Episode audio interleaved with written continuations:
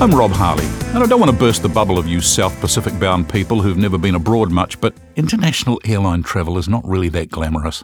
I'd pay big money to anyone who could put me into hypersleep for any journey over six hours. Recently, 30 hours of being trapped inside aluminium tubes going from Auckland to Singapore, Singapore, Frankfurt, Frankfurt, Vienna, then filming a sweaty kid's basketball game as soon as I landed, it made me smell like a polecat in heat.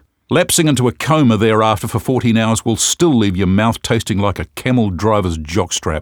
Then, eight hours later, negotiating the maze required to get you to the town of Dracula's exploits in Romania was the cherry on the cupcake. It was a worthy cause, Romanian orphans, breaking free of Dracula land and taking on the world.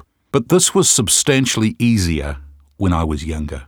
My Facebook messages from friends during this trip were a curious mix of atrocious weather stories from New Zealand and tales of bliss from Italy. Enough, I thought. I want to hear no more complaints about heavy waves on the Auckland waterfront or delicious creme brulees in some Italian castle. I just want a therapeutic massage on my bum.